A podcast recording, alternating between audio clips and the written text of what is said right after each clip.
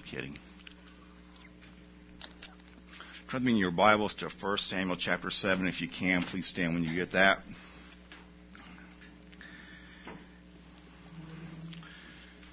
1 Samuel chapter 7 and go down to verse 7. And when the Philistines heard that the children of Israel had gathered together at Mizpah, the lords of the Philistines went up against Israel.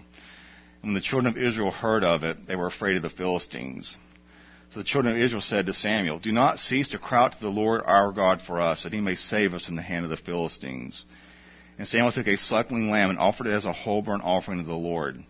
And Samuel cried out to the Lord for Israel, and the Lord answered him. Now Samuel was offering up the burnt offering. The Philistines drew near to battle against Israel. But the Lord thundered with a loud thunder upon the Philistines that day.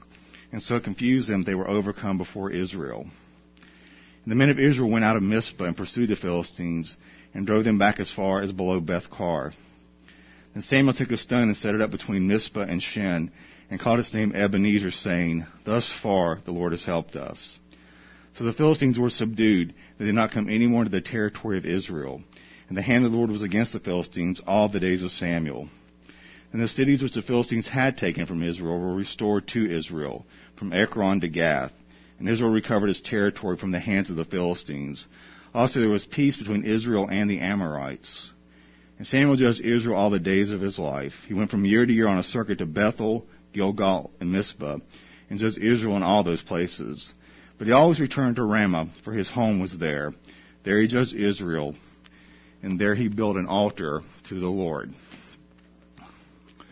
So thankful for your word this morning, Lord, that you have given us something we can build our lives upon, a sure foundation. And I pray that it would do just that this morning, Lord. Build into us, make us more like your Son. We ask in Christ's name. Amen. Thank you. Please be seated.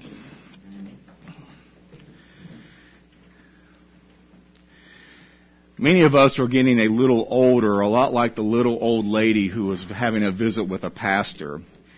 He reminded her that at her age it was important to start thinking about the hereafter. Oh, I do, she said. I think about it all the time. Well, just this morning I went down to the basement.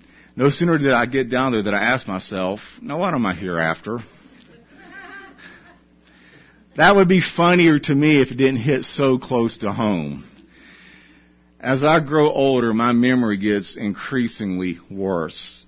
Some of that is the result of old age. Some of it was my own doing. As it turns out, smoking dope in high school really does affect your memory later on in life. But really, memory is an amazing thing. Scientists tell us that we never really forget anything. Every experience, good and bad, is filed securely in our mental memory banks. Sometimes we forget where we put it, but it's still there.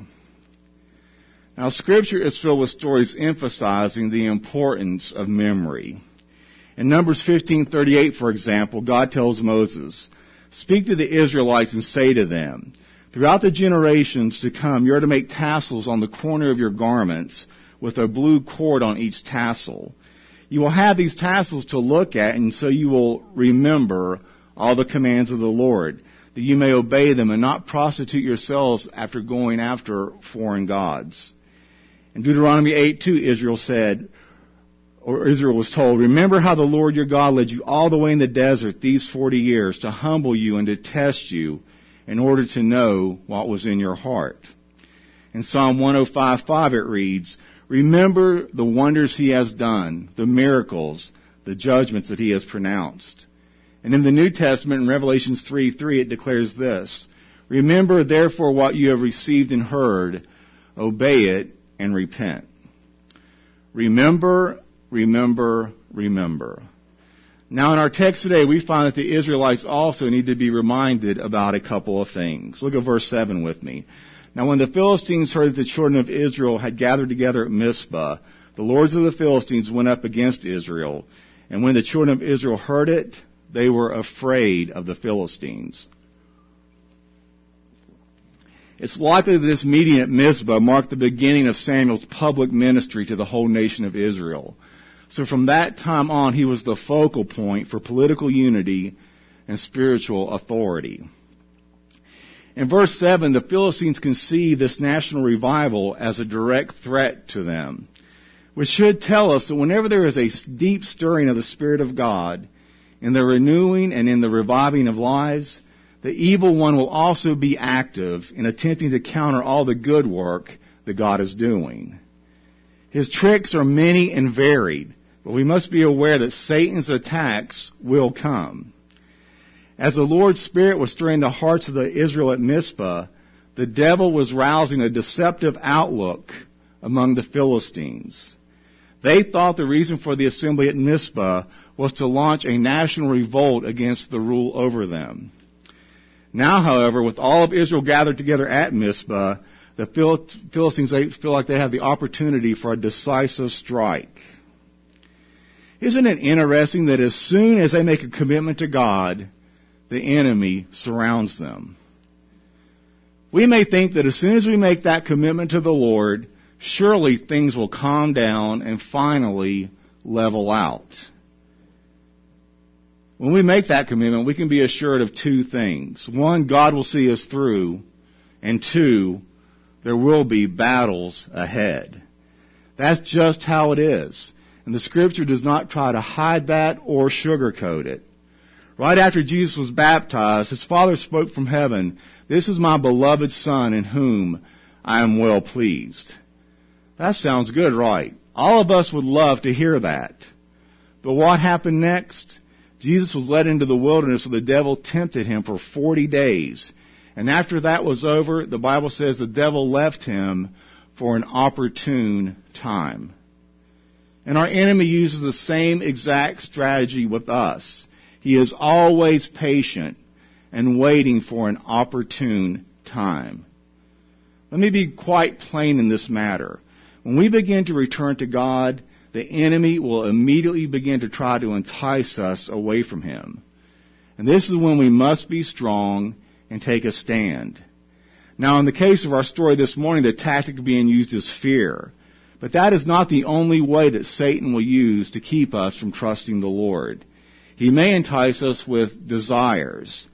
Satan has an insidious habit of making available old enticements which we have offered over to God and made a break from.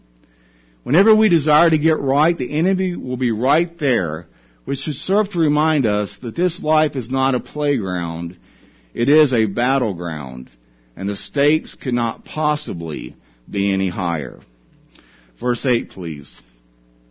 So the children of Israel said to Samuel, Do not cease to cry out to the Lord our God for us, that he may save us from the hand of the Philistines. And Samuel took a suckling lamb and offered it as a whole burnt offering to the Lord. Then Samuel cried out to the Lord for Israel, and the Lord answered him. So we see the children of Israel as they look at the gathering hordes of this Philistine army. And what did the people say? Quick, Samuel, go get the ark. No. They were done with superstition and lucky charms. They have finally realized they don't need the ark of God. What they need is the God of the ark.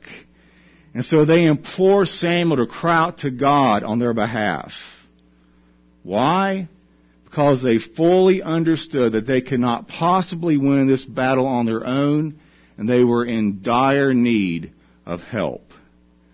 The children of Israel finally realized that they could not, de- they could not defeat their enemies in their own strength and by their own power. The psalmist reminds us, some trust in chariots and some trust in horses, but we will remember the name of the Lord our God. Psalm 20 verse 7. So then what do they trust in here? The sacrifice of an innocent lamb. You don't have to know very much of the Bible to see the New Testament parallels to that. For just like them, when mankind was chained in bondage and surrounded by sin, it took the sacrifice of an innocent Lamb of God to win that battle. Like Israel, none of us in here had any chance of doing this on our own. It's like that old Dan, Don Francisco song where he said the only question left us would be how and when we would fall. But after they offered the lamb, what had held them for 20 long years was finally broken. What kept them in fear and had dictated their lives and kept them in bondage, just like that, it was gone. It's a picture of the New Testament Lamb of God who takes away the sins of the world. It's interesting that 20 years earlier they were destroyed by the Philistines right here at Mizpah. But 20 years later, God takes them to that very place of their defeat and gives them victory. So how do I, what do I do when I wander away and the things of the world once again begin to entice and allure me? When I'm standing at that place of old defeats, I think of my own personal Ebenezer and it reminds me once again to turn my heart to the Lamb that was offered for the sins that I am tempted to commit. Now note in verse 9 where it says, and the Lord answered him. This is an extraordinary moment in our story. In the story that 1 Samuel tells, this is the first time that the Lord has acted positively towards Israel since chapter 1, verse 19, when the Lord heard and answered Hannah's prayer and Samuel was born.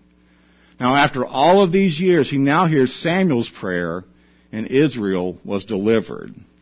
Just a quick comment on verses 10 and 11. Now Samuel was offering up the burnt offering. The Philistines drew near to battle against Israel.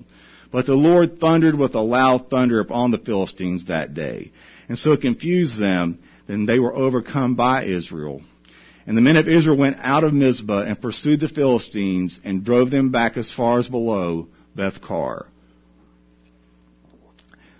The people of this region believe that Baal, the son of Dagon, was the thunder god.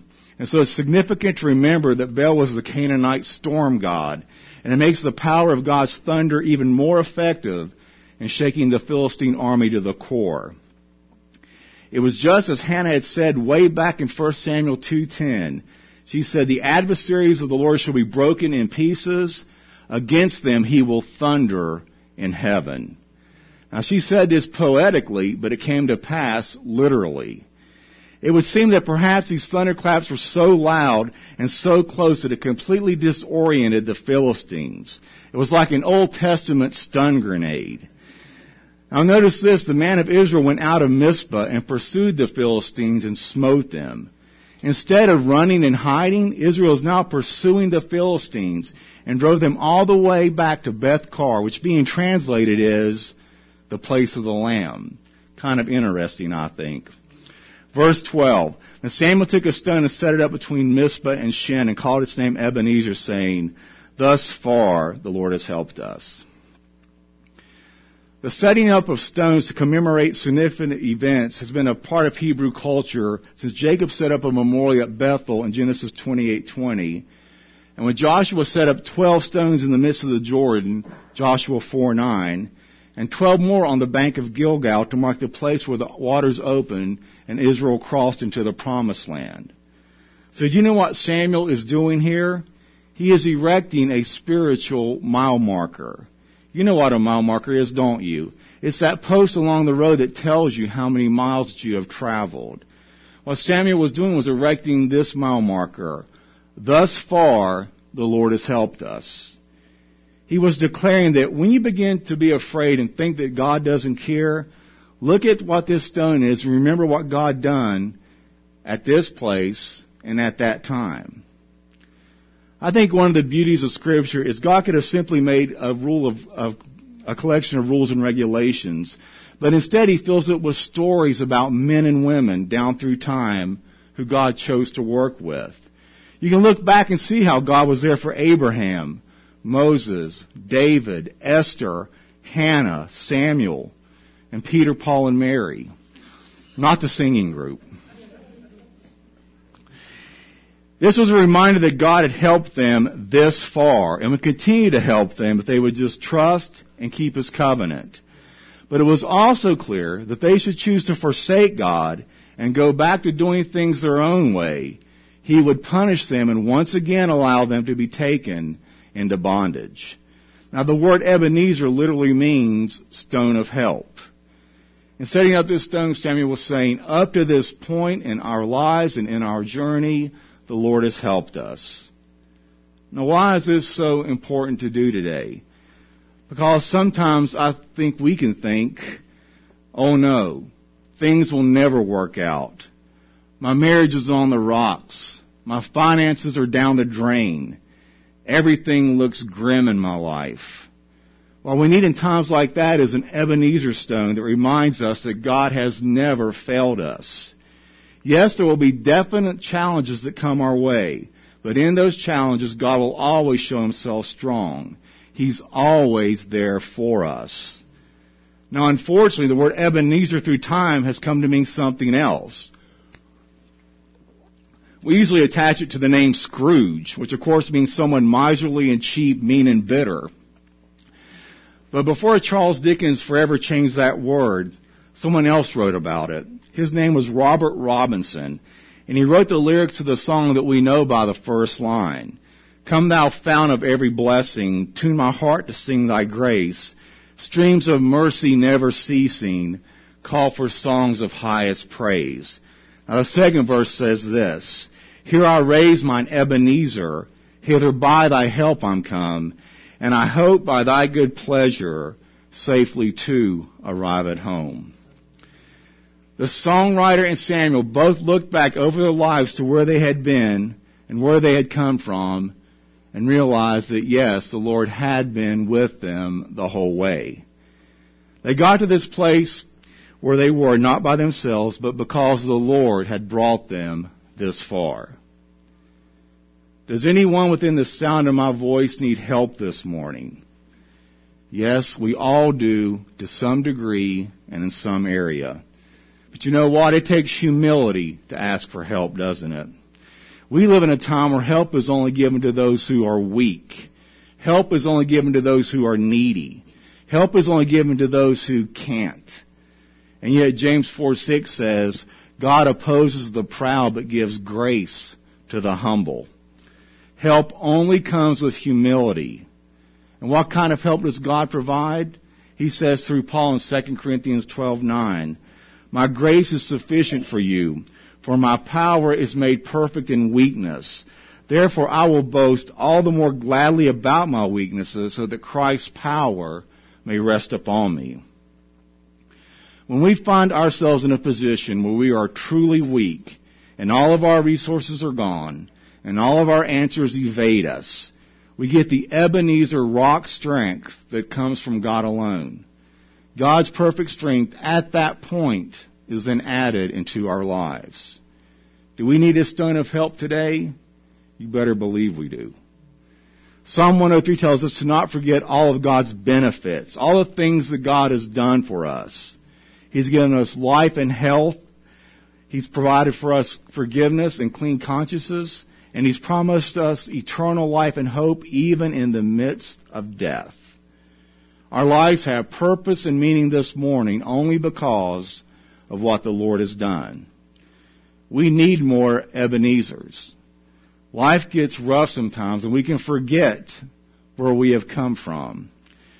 That explains why so many things like gravestones or even fastened seatbelt lights are there to help us remember.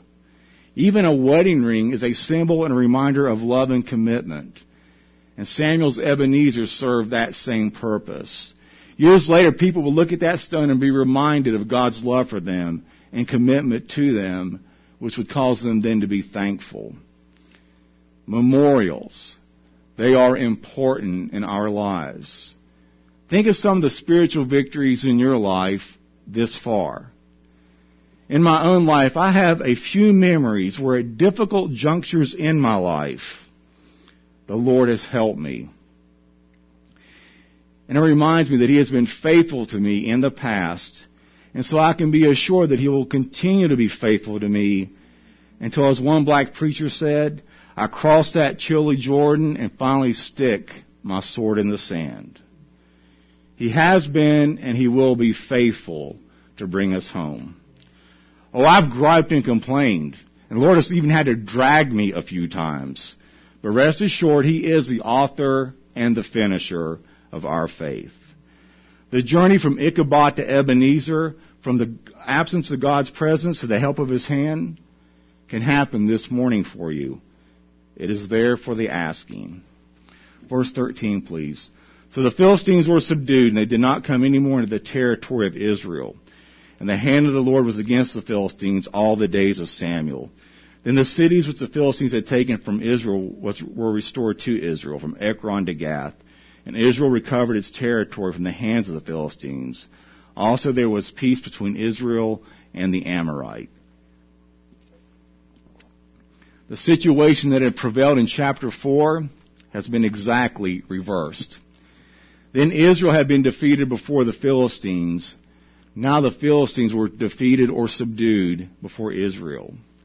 But make no mistake, the defeat was God's doing. God was acting in judgment against the apostate people. But now in chapter 7, he's acting in deliverance for the repentant people. This is what God did for Israel. They could hold their heads high, not because of their virtue or strength, but because of what the Lord their God had done for them. I don't want to press the term too far this morning, but there is a similarity here to our justification in Christ. Our enemy also has been defeated, and this is what God has done for us. And so too, we can hold our heads high, not because of our own virtue or our own strength, but because of what the Lord Jesus has done for us in His victory on the cross.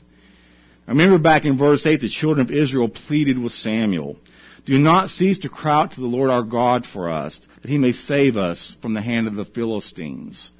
Now we read in verse 13, So the Philistines were subdued, and they did not come any more into the territory of Israel. And the hand of the Lord was against the Philistines all the days of Samuel. The end result was that the Philistine domination over Israel was finally broken. But you know what? When those or those Israelites awoke that morning, they had no idea that this very day God was going to answer their collective prayer through Samuel to the extent that in all the days of Samuel they would never again even see a Philistine in their territories. We just never know when and how God may choose to answer our prayers. Sometimes God just likes to surprise us.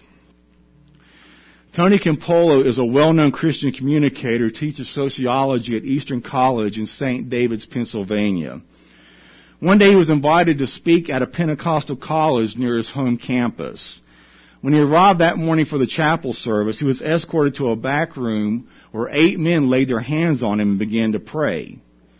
Campolo said he was very appreciative of their heartfelt prayers, but one guy spent a long time praying about something that had nothing to do with the chapel service. And the longer he prayed, the more the other guys grew weary and leaned more heavily on Tony Campolo. He prayed on and on about a friend named Charlie. He said, God, you know Charlie. He lives in that silver trailer down the road about a mile. You know the trailer, Lord, down the road on the right hand side. Campolo was thinking, knock it off, fella. What do you think God is saying? What was that address again? But he went on. Lord, Charlie told me this morning he's decided to leave his wife and three kids. He's going to walk out on his family, Lord. Step in. Do something. Bring that family back together again. Campolo said that God has kept praying earnestly for his friend Charlie and kept reiterating the fact that he was leaving his wife and three kids and he lived in the silver trailer down the road on the right hand side. Meanwhile, the others kept leaning more heavily on Campolo's head and just waiting for the lengthy prayer to end. Finally, it was over and he went to preach in the chapel. Afterwards, he got in his car and was heading home. Soon thereafter, he saw a hitchhiker and decided to give him a ride. As he pulled back on the road, Compolo introduced himself and the hitchhiker said his name was Charlie. Campolo's heart began to race. He took the next exit off the turnpike. The passenger asked him why he was exiting, and Campolo said, because you just left your wife and three children, right? Charlie's eyes got real big and he said, right. He leaned closer to the door and never took his eyes off Campolo. Then things got really strange when Campolo drove right to his silver trailer. In complete amazement, Charlie asked, How'd you know I lived here? Campolo said he replied in his very best deep spiritual voice, God told me. He then ordered Charlie to get in the trailer and Charlie hurried to the door. His wife greeted him at the doorway and shouted, you're back, you're back. Charlie then began whispering in her ear and her eyes got bigger and bigger. Campolo came up to the porch and said, sit down. I'm going to talk and you two are going to listen. It was the most captive audience he had ever addressed. That afternoon, those two people were led to Christ, and this day, Charlie is a preacher of the gospel. Now, admittedly, prayers aren't always answered that dramatically. But then again, they're not always prayed that fervently either. Now notice there that the cities that were taken from Israel, it says that God restored them back. In the book of Joel, the Lord says, I will restore to you the years that the locust has eaten. And so the Lord is saying to us this morning, not only will I fix you and fix your future, but I'll even go back into your past and restore things even from there. Now that doesn't always mean that God is going to fix them to our liking. For example, if you murder someone and get saved in prison, God's probably not going to break you out of prison, but He will use you and bless you while you serve your time. But somehow for the believer, God works all things together for our good. How He does that, I cannot fully explain, but I know that it is true nonetheless. Verse 15, please. And Samuel judged Israel all the days of his life. He went from year to year to, on a circuit to Bethel, Gilgal, and Mizpah, and judged Israel in all those places. But he always returned home to Ramah, for his home was there. There he judged Israel, and there he built an altar to the Lord. I think this statement draws our attention to the contrast from Eli's failed leadership at this point and Samuel's effective leadership. Eli judged Israel for 40 years, and at the end of it, all the glory had departed from Israel. But at Mizpah, Samuel judged Israel and the glory had returned. They were God's people once again. I think Israel's experience is a shadow of our own. With our enemy defeated, it is a time for righteousness to be our new standard. Now, 1 Samuel 7 has brought us to this pinnacle moment in the story that the book has to tell. It is a high point in the history of Israel when Israel became what Israel was supposed to be. The cities in verse 14 were in a 14 mile radius. Samuel was the first circuit riding preacher counseling the inhabitants in the wisdom and the ways of God. As a traveling preacher, he probably ate a lot of chicken and potato salad. Verse 17 says Samuel built an altar where he lived. Now this principle remains of utmost importance. If you want to minister, it always must begin at home. But here's one thing I want us to remember before we go. Israel's tragedy resulted in Israel's victory. Think of just what we've covered so far in 1 Samuel. The Philistines attacking, their spiritual leaders corrupt and dying, and even the capture of the ark eventuated in their victory. It led Israel to a spiritual revival and made it possible for God to bring them back to a place of peace and victory. So is it possible to arrive at victory apart from a battle? I don't think so. The very name victory implies that you have won a battle. As a matter of fact, the word test and testimony both come from the same root word. And it's true. You can't really have a testimony of what God's done in your life unless you have gone through some tests. So when the trials, hardships, pains, and battles do come, and they will come, and when the enemy surrounds you, go back to one of your Ebenezer stones and remember how God has worked in your life, and you can be confident He is still at work. They had peace because they knew that God was on their side. Once you experience revival and see God move in your life, that is when we can really experience true peace. When you know that God is on your side, there is an amazing sense of peace that Paul said in Romans 8:31. What should we say then in response to all of these things? If God is for us, who can be against us? Now, as we move through chapter 8, we're going to see the lessons of this moment were not remembered very well in Israel. But we should pause and see that at least we learned from them. If we have learned well from Israel's experience, I hope that we can see how these chapters point us to the leader that we really need. He was the one sent by God to bring us back to God, to intercede for us, and to lead us in all righteousness. The Lord Jesus Christ is a leader of whom Samuel is just a faint shadow. And this proves to us this morning that if God can redeem my heart, and if God can redeem my experience without, then we have every reason to trust that He can redeem everything in our lives, past, present, and future. And that is our hope, Lord. You are our only hope. We know there is no plan B. And so, Father, once again, we rededicate our lives to wanting to do things your way. Remind us of some Ebenezer Stone moments in our lives. Because one thing that I can be completely sure of is you are faithful, you have been faithful, and you always will be faithful. We thank you for this in Christ's name. Amen.